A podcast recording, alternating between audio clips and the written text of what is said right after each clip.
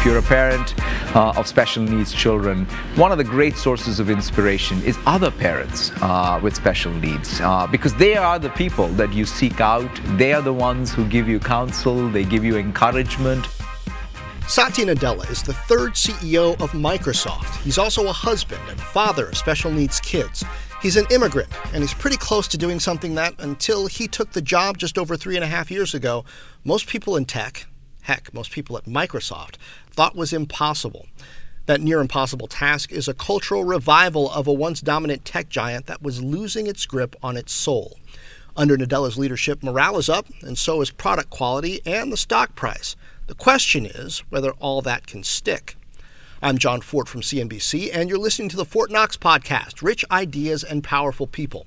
I do this weekly, bringing you the highest achievers. We're going to learn how the very best climb to the top and pull out lessons along the way. If that sounds good to you, make this a habit. Apple's podcast app is the most popular way to do that, but there are all kinds of great ways. Mainly, what I want you to do subscribe, so this gets to you automatically. One less thing to think about. Satya sat down with me at the NASDAQ MarketSite in Times Square in New York, where he stopped through to promote his new book, Hit Refresh, about the revival he's attempting at Microsoft. About half of the conversation you're about to hear was live on CNBC's Squawk Alley, which I co anchor. Half of it we saved for the podcast. All of it gives you a fresh look at one of the most influential leaders in the world today, who's engineering a cultural rebirth few thought possible, while also being a dad who faces some unique challenges helping his kids reach their full potential. Here's Satya Nadella. Satya, you get pretty personal in the book in a number of places. One, when it comes to your mother and the choice that she made um, to give up her teaching career and stay home, and, and the impact that had on you. Tell me, how does that frame the way you look at the challenges of gender equity in the workplace that Microsoft and other businesses are facing right now? In fact, I've started to reflect a lot more about the changes or the trade offs that my mother had to make. Um, as I think about uh, the women at Microsoft and some of the trade offs and the struggles uh, that they have in balancing uh, their family and work, uh, there's this phenomena um, where uh, you have the early progress, and then you have a child, you take some time off, and you come back. Um, that's one of those very crucial times uh, when the organization has to support you. Uh, the managers that you work for have to support you uh, to get you back uh, and thriving. And when I look back, I think that was the crucial thing that was missing for my mother. Hmm. Uh, when she took time off uh, to, you know, ha- you know, uh, during my birth, my sister's birth, um, she wanted to get back. Uh, but that is when I guess the institutions didn't support her. Uh, so that weighs on me. Uh, are we in the company? In some sense, now as a CEO, one of the things that I'm constantly learning is what's my responsibility? Uh, what can I do with any insight I have here? And then look at what's the onboarding program uh, mm-hmm. that we have for someone who's coming back. Uh, are we, in fact, training our leaders and managers that when someone who's sort of taken a, time, a bit of time off and comes back, here is how you can, in fact, successfully bring them back? Those are the things that I think are super important because unless and until to me, having diversity is existential. I mean, there's no way we can be successful uh, serving the world if we don't represent the world, whether it's gender or ethnic. Uh, so you, that you have an interesting way in the book of bringing up the, the different perspectives that certain executives and engineers at Microsoft have brought to that. Um, you know, one of the main researchers on HoloLens who uh, I believe is from Brazil. That's right. And worked on Vista and kind of the perspective that he brought. Peggy Johnson, you talk about a lot, and, and her perspective coming in. You know, I remember when you were first coming on as CEO. You and I had talked a couple of times when you were in uh, senior management before becoming CEO. But you have this moment that you talk about in the book too at Grace Hopper, yep. where you, you phrased your advice to women on asking for raises in a way that I guess was pretty regrettable. Yep. And you had said, kind of framing that up as you were becoming CEO, that a lot of people at Microsoft didn't think that an internal candidate could turn the culture around as it was. Yeah. As you reflect back now on that moment, you've gotten rave reviews on how you handled that, by the way, and kind of admitting um, where Microsoft needed to go and how you misspoke. how, how much pressure was there on you at that moment when people didn't know who you were to begin with to say, no, wait, wait, that's not what I meant to say? I mean, it's, you know, when I look back, uh, I, you know, as I've written in the book, it was a pretty ridiculous answer to give because I was basically answering the question literally based on my past experience without understanding the broader context of what is expected of a CEO of a large corporation in a women's conference. Uh, in fact, one of the best teaching moments for me was uh, talking to Peggy Johnson, talking to Amy Hood, talking to Kathleen Hogan, senior women doing ma- amazing things at Microsoft. Uh, and they said, you know, this is what happened to me in my career. So, in some sense, I perhaps, the fact that I screwed up that answer was a gift because I got so much more deeper understanding of what it takes as a leader to create a system that then constantly pushes to work. But do you ever freak out? Do you ever just slap your head and look at the ceiling and go, "Oh my goodness, what am I going to do?" Or, or have the pressures that life has put brought to bear on you over the years just brought you uh, to the point where you don't have that issue? I, I imagine that might have been one of those times. It's early in your tenure, and boom, no, I mean, I think, you know, the way I look at it is that it's the pressure is on every day, right? because in some sense, that's what's exciting to, right, uh, about these jobs, which is uh, what I've at least learned is I'm not perfect. Uh, but one thing that I'm open to and I want to be open to is learning from my mistakes. Uh, that second part is what helps. Uh, in fact, one of the cultural memes we talk a lot about uh, is this growth mindset. Mm-hmm. Um, and the idea of growth mindset is to, in some sense, confront your fixed mindset. Uh, it's not to say, oh, I'm great, uh, I've got this ability to continuously grow. The only it's the opposite, right? It's the exact opposite. you have to, in fact, every day admit to yourself all the places where you could have done better. Uh, and the more successful you're at it, the, be- the chances are that you will be able to do, really improve. You also talk about what you've learned as a father from the experiences of your kids. Um, your son Zain has had challenges with cerebral palsy, and it taught you empathy. You say when you had your entrance interview into Microsoft, there was an empathy question that you flunked. The question was something like, uh, you're walking down the street, you see a crying baby in the street, what do you do? And your answer was call 911. That's correct. you know, that's you know, one of the things I've learned is it's not just about, oh, you're born empathetic. If anything, I think life's experiences help you gain more insight and more deeper empathy for more people. In fact, if anything, that's what happens. Um, and so the question is, how are you using those moments? You know, that interview question clearly made me think. I mean, I was 25 years old.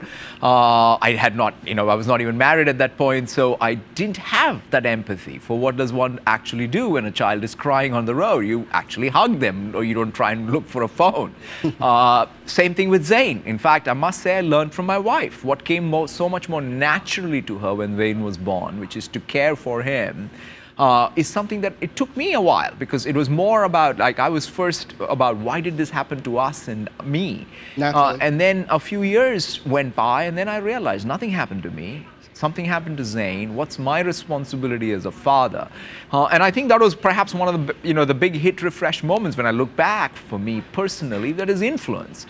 Uh, and so I think it's our life's experience that then leads into work, and work's experience that leads into life. And it's one of those things where uh, it has to be lived. It can't be talked. You about. mentioned also one one of your daughters had learning differences, and you were going to a school in Vancouver which is some distance away from Seattle, not too far, but it, it, means you had a split family life with going to places. I can't imagine with your schedule how you managed to do that, despite the fact that you know your wife is apparently Wonder Woman, which yeah. which helps, right? So um, as you navigated that as well, and you think about the the challenges that families have navigating different dynamics now, what does that add?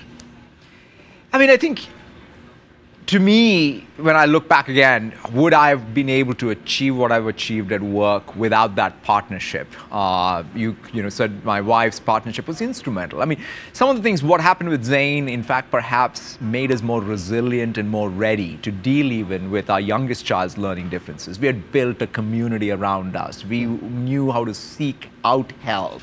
Uh, and more importantly, we were willing to do what it takes to give her the best opportunity.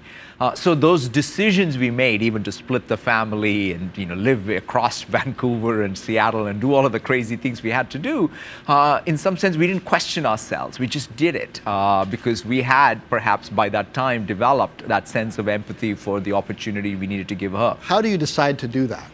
Is that something that you come up with yourself or something that somebody else has done that you say, well, can we do that? Yeah, maybe that's a great idea? And in fact, I think it, it is a great question. Anyone, at least one thing I've learned is if you're a parent uh, of special needs children, one of the great sources of inspiration is other parents uh, with special needs uh, because they are the people that you seek out. They are the ones who give you counsel, they give you encouragement.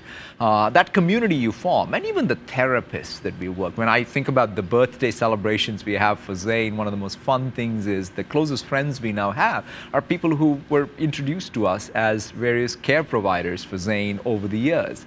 Uh, and that community has been the one that has given us the strength.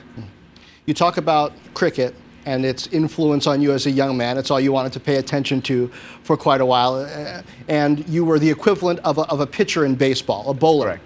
You tell a story that is probably the closest tied to management and, and what you got out of it. How you were having one, is it a match or a game? I'm Yeah, going to screw match. all the, Yep. the, the terminology up. You're having one match, you didn't have good stuff, you know, and, and you get replaced Yeah. as a bowler. Um, the manager, is it, comes in, The, the captain. the captain comes in, uh, essentially does better, but then puts you back in instead of staying in the game himself. And you say that was about your confidence. Yeah, I mean, it's an amazing thing when I think about what, uh, and I've talked to uh, that gentleman subsequently, uh, but it is fascinating uh, that he did that. Uh, and the fact that I was putting up ordinary trash, he replaced me, brought himself on. He himself was a pretty good bowler, he got the breakthrough, but then he gave the ball back to me, and I went on to actually do very well in that particular game and had a pretty decent season. But the reason why he did it is because he didn't want to break my confidence. He is a school, high school captain uh, who is thinking about his team and the composition of the team, the confidence of his players, how they can last out a season. And I said, wow, that's something that one can learn from as a leader. Is that about seeing the inherent ability in a person despite the circumstances? How do you how do you decide whether that bowler needs to be replaced or just needs a boost of confidence as a CEO? I mean, I think that's a great question. I mean, in some sense, uh, one of the things that I think is you got to be able to separate out the circumstance from the performance sometimes. Uh, in that particular case, I think it was this one batsman whom I was sort of bowling trash to. uh, and he realized that there were certain things that that, that batsman was doing uh, that were really not really my strengths. Uh, and that ability to be able to separate out performance, context, past judgment ultimately. Uh, I think is important. It doesn't mean you don't make hard calls. You do, uh, especially in sports. Uh, you bench people if they're not performing, or you trade people, and I think those are pretty hardcore calls. Uh, but at the same time, if you have someone who can in fact perform, and you believe they can perform to their potential, uh, you really need to give them a second chance. And that's how. Is there no formula to it? No. There's judgment. When you came in as CEO, you requested that Bill Gates spend more time at Microsoft, which struck some people, it certainly struck me, as a counterintuitive thing. Um, you know, Steve Ballmer was on the board at least for a little while. Gates was still on the board. Here, are two, the, the only two former CEOs of the company. Generally, a new CEO wants to get those guys as far away as possible. How has that worked out? It's worked out fantastic. I mean, you, you got to remember, I'm a consummate insider. I've grown up at Microsoft for 25 years. I'm a product of the company uh, that Paul and Bill founded and Steve and Bill created. Uh, and so I'm very proud of our heritage. Uh, definitely, I'm also a keen observer of things that we've got right, the things that we got wrong.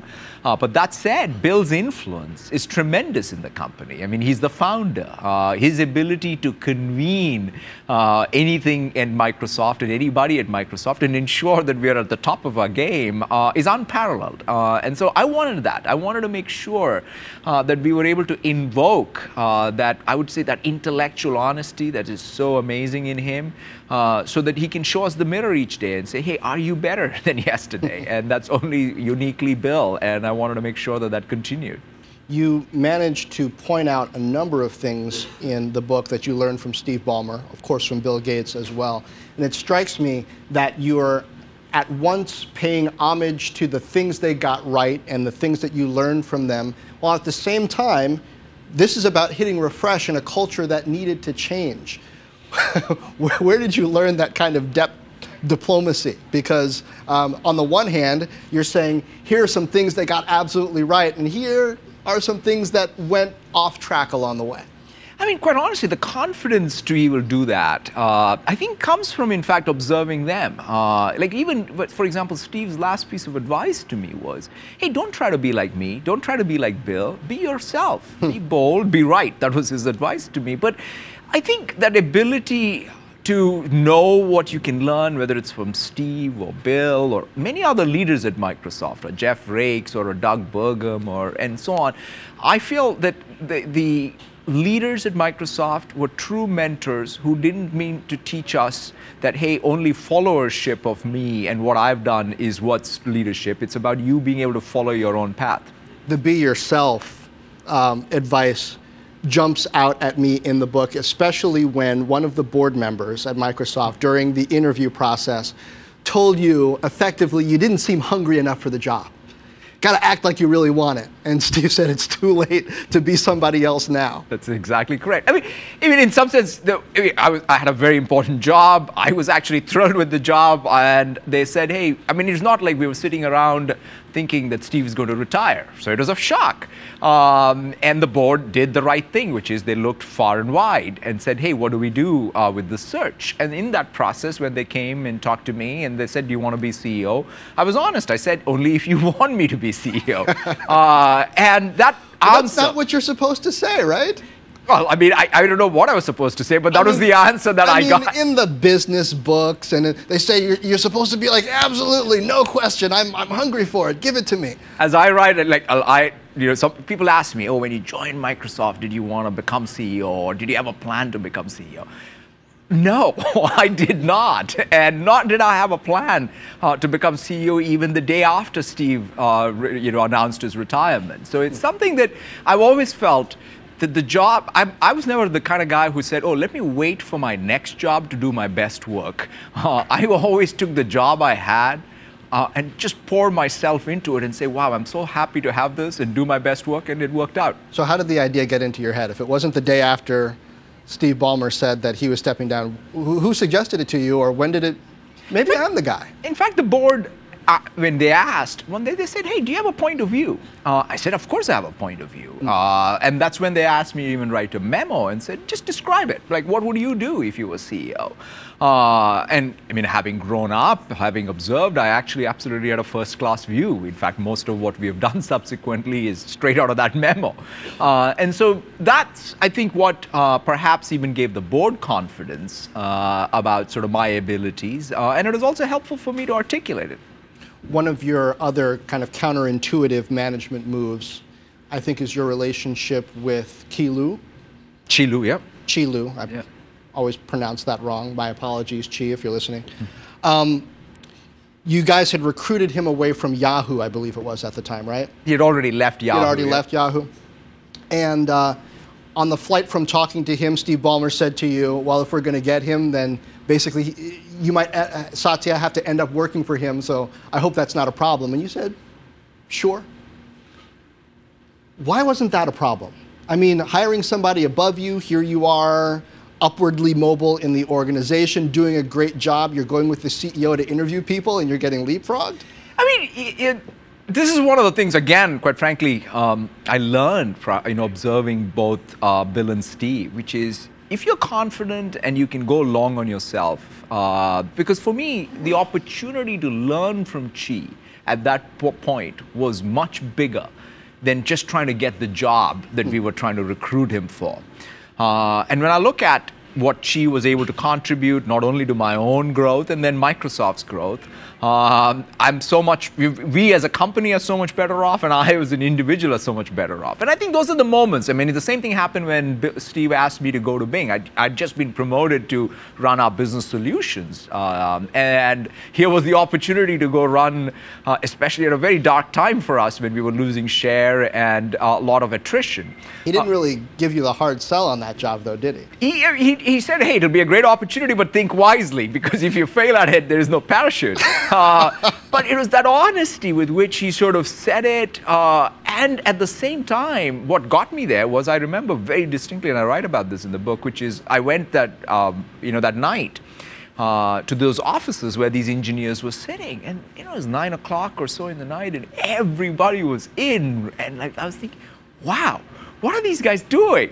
uh, and I said, I have to join this team because I'm going to learn a lot more. And so that curiosity, that ability to constantly hit refresh, uh, I think. Uh, I think is important. You, you know, it's not that every one of these decisions is done hoping that they'll work out. It's real risk. But without that, you know, there's no payoff.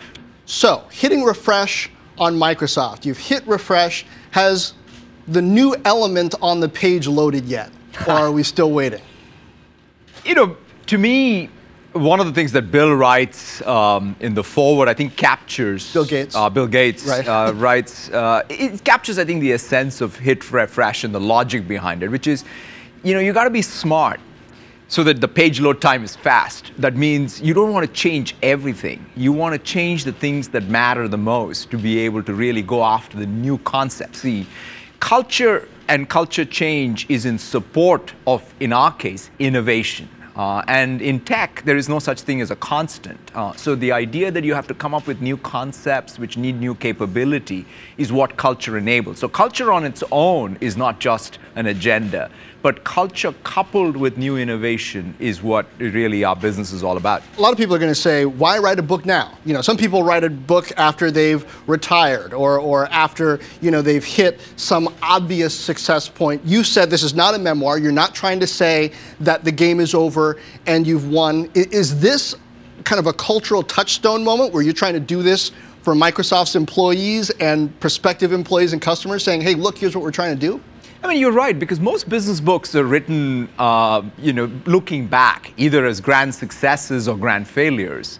Uh, one of the things that I felt uh, was as we are going through this process of transformative change amongst transformative technology change, uh, how do I reflect on that process? Mm. That's more this book. And this entire metaphor of even hit refresh is we as individuals are dealing with change all the time and we're hitting refresh. We learn from it. The same is true for organizations, mm-hmm. and same is true for our society. So while in the midst of it, so to speak, in the fog of war, what are the reflections? So this is clearly not some destination that has been uh, reached, but it's more a process of continuous renewal one of the challenges that you talk about in the book is privacy versus security. We've just had the CEO of Equifax resign in the wake of that huge data breach 143 million accounts compromised. Maybe not on paper the worst privacy breach ever, but I would argue it is the worst in terms of the impact on consumers. Um, is Microsoft paying enough attention to technology's potential dark side, even as you look ahead to artificial intelligence and, and, and some of these other technologies, to prevent the equivalent of an Equifax happening 10 years down the line in the AI era? It's a very important question. There's no doubt that as every part of our life and every part of our economy increasingly is driven by software and is becoming digital, uh, cybersecurity is top of mind. Uh, in fact, if I look back, uh, when, with any new technology, there's always going to be uh, the dark side. After all, with the, the telegraph, there was wire fraud uh, we had to come up with both the laws as well as technology uh, to deal with it. And I think that same is going to be true with whether it's with AI or cybersecurity. to me at Microsoft, one of the things that we have to uh, really step up to, and this is something that even we started 15 years ago, is mm. the core security of our products has got to be a top priority. We are, after all, the first responders. And so, therefore, really being on top of our game on a continuous basis. Because it's often said of the internet, oh, it wasn't built for security, right? If it had been built inherently secure, that would be better. Is machine learning and AI, the constructs that you're building, are they being built with security and the potential dark side in mind? That's a, that's a great point because one of the things that we, we sort of sometimes think is security is something that can be completely be built in. Clearly, there is a way for us to secure the protocols, the data, and so on.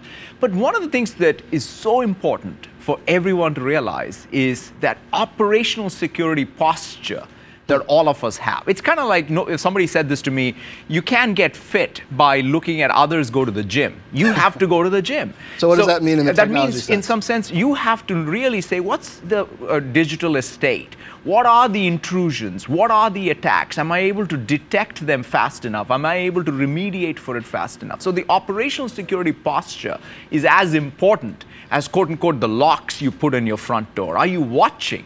Uh, and in some sense, that's an intelligence game. So I'll give you an example. At Microsoft, for example, with you're now using one of our cloud services, the fact that we see a billion plus endpoints and what's happening at them in real time, we use the intelligence from that to secure our cloud. Hmm. Uh, that means anyone who's using Office 365 will not get these malicious things that may be propagating in email because of our ability to take data from one place and use it to secure everyone else. What about businesses like Equifax? If they had been on your cloud, would you have any kind of early warning system that would have alerted them that uh, this vulnerability was being exploited, they were losing data? You know, for, I, I, can't sp- speak to the specifics uh, of Equifax and uh, their uh, state, but overall, I think the more we have the ability to take data that we see across our digital estates and all the good guys share that data, uh, the better off we will be in keeping uh, anyone who's trying to attack. Uh, and that I think is something that I am a proponent of at the industry level. It's been about 10 months since the LinkedIn acquisition officially closed, I believe. Uh, $26 billion, big buy how long before we see, we look at LinkedIn and we see Office 365 completely baked in. We look at Office, we see LinkedIn, and, and there's more of that mixing of the two platforms. Yeah, I mean, in fact, first thing that I want us to sort of make sure we measure ourselves and the street should measure us is what's happening to LinkedIn's organic growth. Uh, we are very pleased uh, with how LinkedIn itself, post acquisition, uh, is continuing to accelerate. Uh, and that's a first sign of a very healthy franchise. Then there are two obvious areas that we can really see the integrations. One, in fact, we launched this, in fact, just yesterday was the Office 365 and LinkedIn coming together to help professionals uh, who use both those products. In fact, you could have gone to a conference, used the LinkedIn app to find all the other people who are at the conference uh, and then network with them. That was sort of a cool thing. And in Outlook, you can find now your LinkedIn contacts. Somebody sends you mail, you find them there, you can see the files you exchanged. So that's fantastic to see. But another area where it's really a game changer is for us in the dynamics area. We now have solutions which bring together the LinkedIn Sales Navigator with CRM or Dynamics 365 CRM, and mm-hmm. that's a game changer for anybody who is in the B2B side of it. So we're very, very excited about the business application side. We're also excited about Office 365. In the book, you talk about your own experience uh, coming to the US as a 21 year old, uh, being on this college campus, and then going to work for Microsoft. And in it, you talk also about how you transitioned from being this lone worker to getting married and, and being a family man. And you had a green card. This I didn't realize uh, about you. I'm going to read just a portion uh, from it you had a green card and you say you're, you're, looking to get married to your wife, the H 1B enables spouses to come to the United States while their husbands and wives are working here. Such is the perverse logic of this immigration law. There was nothing I can do about it. Anu, your wife to be, was my top, was my priority. And that made my decision a simple one. I went back to the US Embassy in Delhi in June of 1994, past the enormous lines of people hoping to get a visa, and told the clerk that I wanted to give back my green card and apply for an H 1B. He was dumbfounded. You gave up your green card because US immigration law at the time said your wife would probably have to wait five years at least to come over. How does that inform the way you, as the CEO of Microsoft, look at this immigration debate that's happening in our country right now? The first thing I would say, Jon, I'm a product of two amazing, unique American things. American technology that reached me where I was growing up, helped me dream the dream, and then the enlightened American immigration policy that let me come here and live the dream. So when I think about it, only in America would a story like mine be even possible. So before we are critical about our immigration policy, the fact that the US is the beacon of hope and the attractor of talent from all over the world is something that we should hold as precious. That's where the criticism comes from, mm-hmm. not in terms of uh, anything else. Having said that, I think we can have an immigration policy that is enlightened which is for our own competitiveness, right? It's not about uh, doing this out of anything else other than to say, let us be the place which attracts the best talent so that that best talent can come contribute to our economy. But it's not just about skilled immigration. We also need to stand up for being the last place of hope for most pe- for people who need it the most. That's what again drives America's uniqueness, and we should never, never give it up. Microsoft's immigration lawyer, or an immigration lawyer at Microsoft, was the one who suggested to you That's that maybe you needed to shift from a green card to an H 1B to do that. Not everybody has that kind of expert advice in place. And some would argue our immigration system hasn't been enlightened for a long time, if ever. So, how do we get there? How does Microsoft help us get there? I mean, I think a, a comprehensive immigration reform uh, that, again, speaks to the our interests as a nation, what makes us stronger, what makes us more competitive, I think is much needed. Uh, some of the things, the, the, the, idea that you have to give up your green card to get an H 1B uh, is, in, in, retrospect, silly. Um, and so, therefore, let us, in fact, take the reform uh, and so that it works for us, both our security, but as well as our competitiveness. Um, let's say you're leading a great power with a proud legacy of dominance, but you see that trust is breaking down in the culture and the infighting is keeping meaningful work from getting done. Could be talking about Microsoft, could be talking about the United States right now under President Trump. Can America hit refresh? How? I think America and what it has done in the 200 plus years is a society that has hit refresh constantly. If anything, we can learn from our own history is our ability to deal with change and really come up with the change that is needed broad spectrum not only change that is needed in technology but change that is needed in society so that we can be the country that in fact creates the most new innovation creates the most new opportunity. One of the things that I, I admire the most about our country is no other society in human history has created so much opportunity for so many people.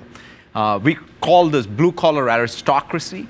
It didn't exist in human history until it was found in the United States. That's something that's precious, and it only happened because we were able to hit refresh. Microsoft is a sponsor of the NFL. Your Surface uh, tablets and computers are all around the field being used more and more.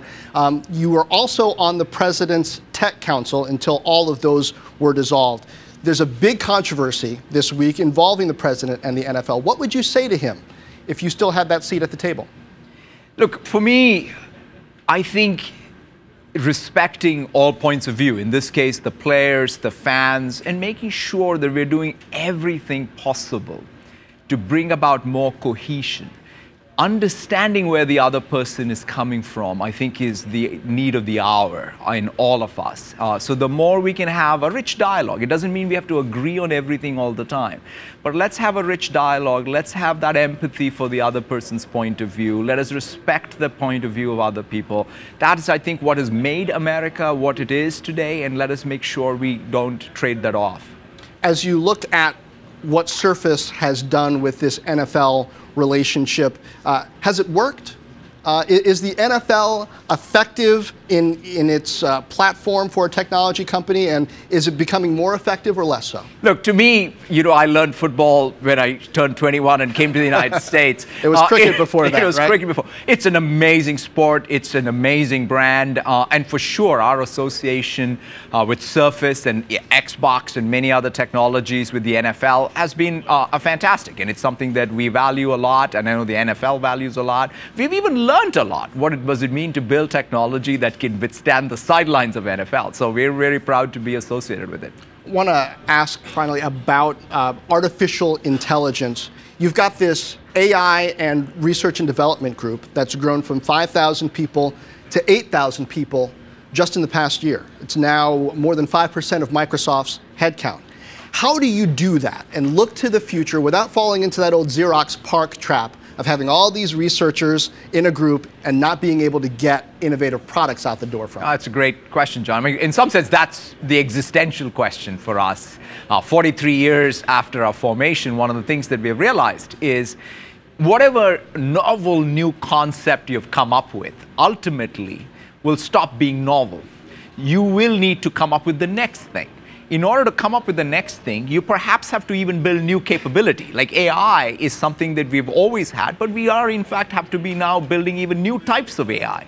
Uh, and to do that, you need a culture that fosters that capability building long before, quite frankly, even the new concept is clear. So, one of the great benefits is the long-term approach Microsoft has taken towards AI. I mean, it was in, in 1995 when Bill said, you know, the speech recognition thing is going to be important. Let's get started, right? We didn't turn around uh, the other, you know, just yesterday to start uh, working on speech synthesis or speech recognition that ability to take a long term approach, but then seizing these market opportunities when they arrive. And it's not that you'll perfectly time them because you can't, but you've got to be able to build capability and have a culture that allows you to build the capability so that you can seize these opportunities. And the partnerships you've been doing lately, I mean, Cortana, Microsoft Speech Agent talking uh, to Alexa with Jeff Bezos over there at Amazon, isn't that risky?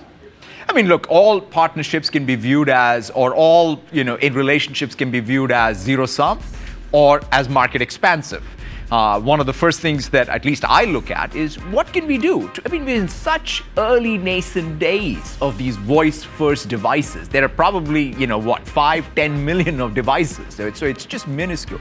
I think what is most important for us is to start making it a daily habit. This ambient computing, whether it's computer vision or speech-driven, I think is going to be big. Uh, and more importantly, the strength that we have uh, is around productivity and communications and things that professionals need, even in a voice first world. Uh, just like how we took our Office 365 apps and put it on iOS and Android, we want to make sure that our voice first applications are also available on all platforms. So that's the fundamental construct behind it. My thanks to Satya Nadella. I'm Jon Fortt from CNBC, and this has been Fortt Knox Rich Ideas and Powerful People. Subscribe on Apple's podcast app or wherever fine podcasts are distributed. Please do leave a review if you enjoyed this. Also, subscribe to the Fortt Knox channel on YouTube. That's F-O-R-T-T-K-N-O-X dot com slash YouTube. Follow me on Facebook and Twitter.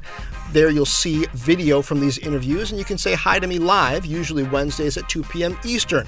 I tackle some of the most interesting business and economic issues with a little help from my friends at CNBC and from you. Just go to YouTube and search for Fortt Knox, or go to Facebook or Periscope and search for Jon Fortt, and you know what to do from there. Meanwhile, share this. Tell a friend. Drop me a note on Facebook, Twitter, YouTube, or ForttKnox.com. And as always, thank you for lending an ear.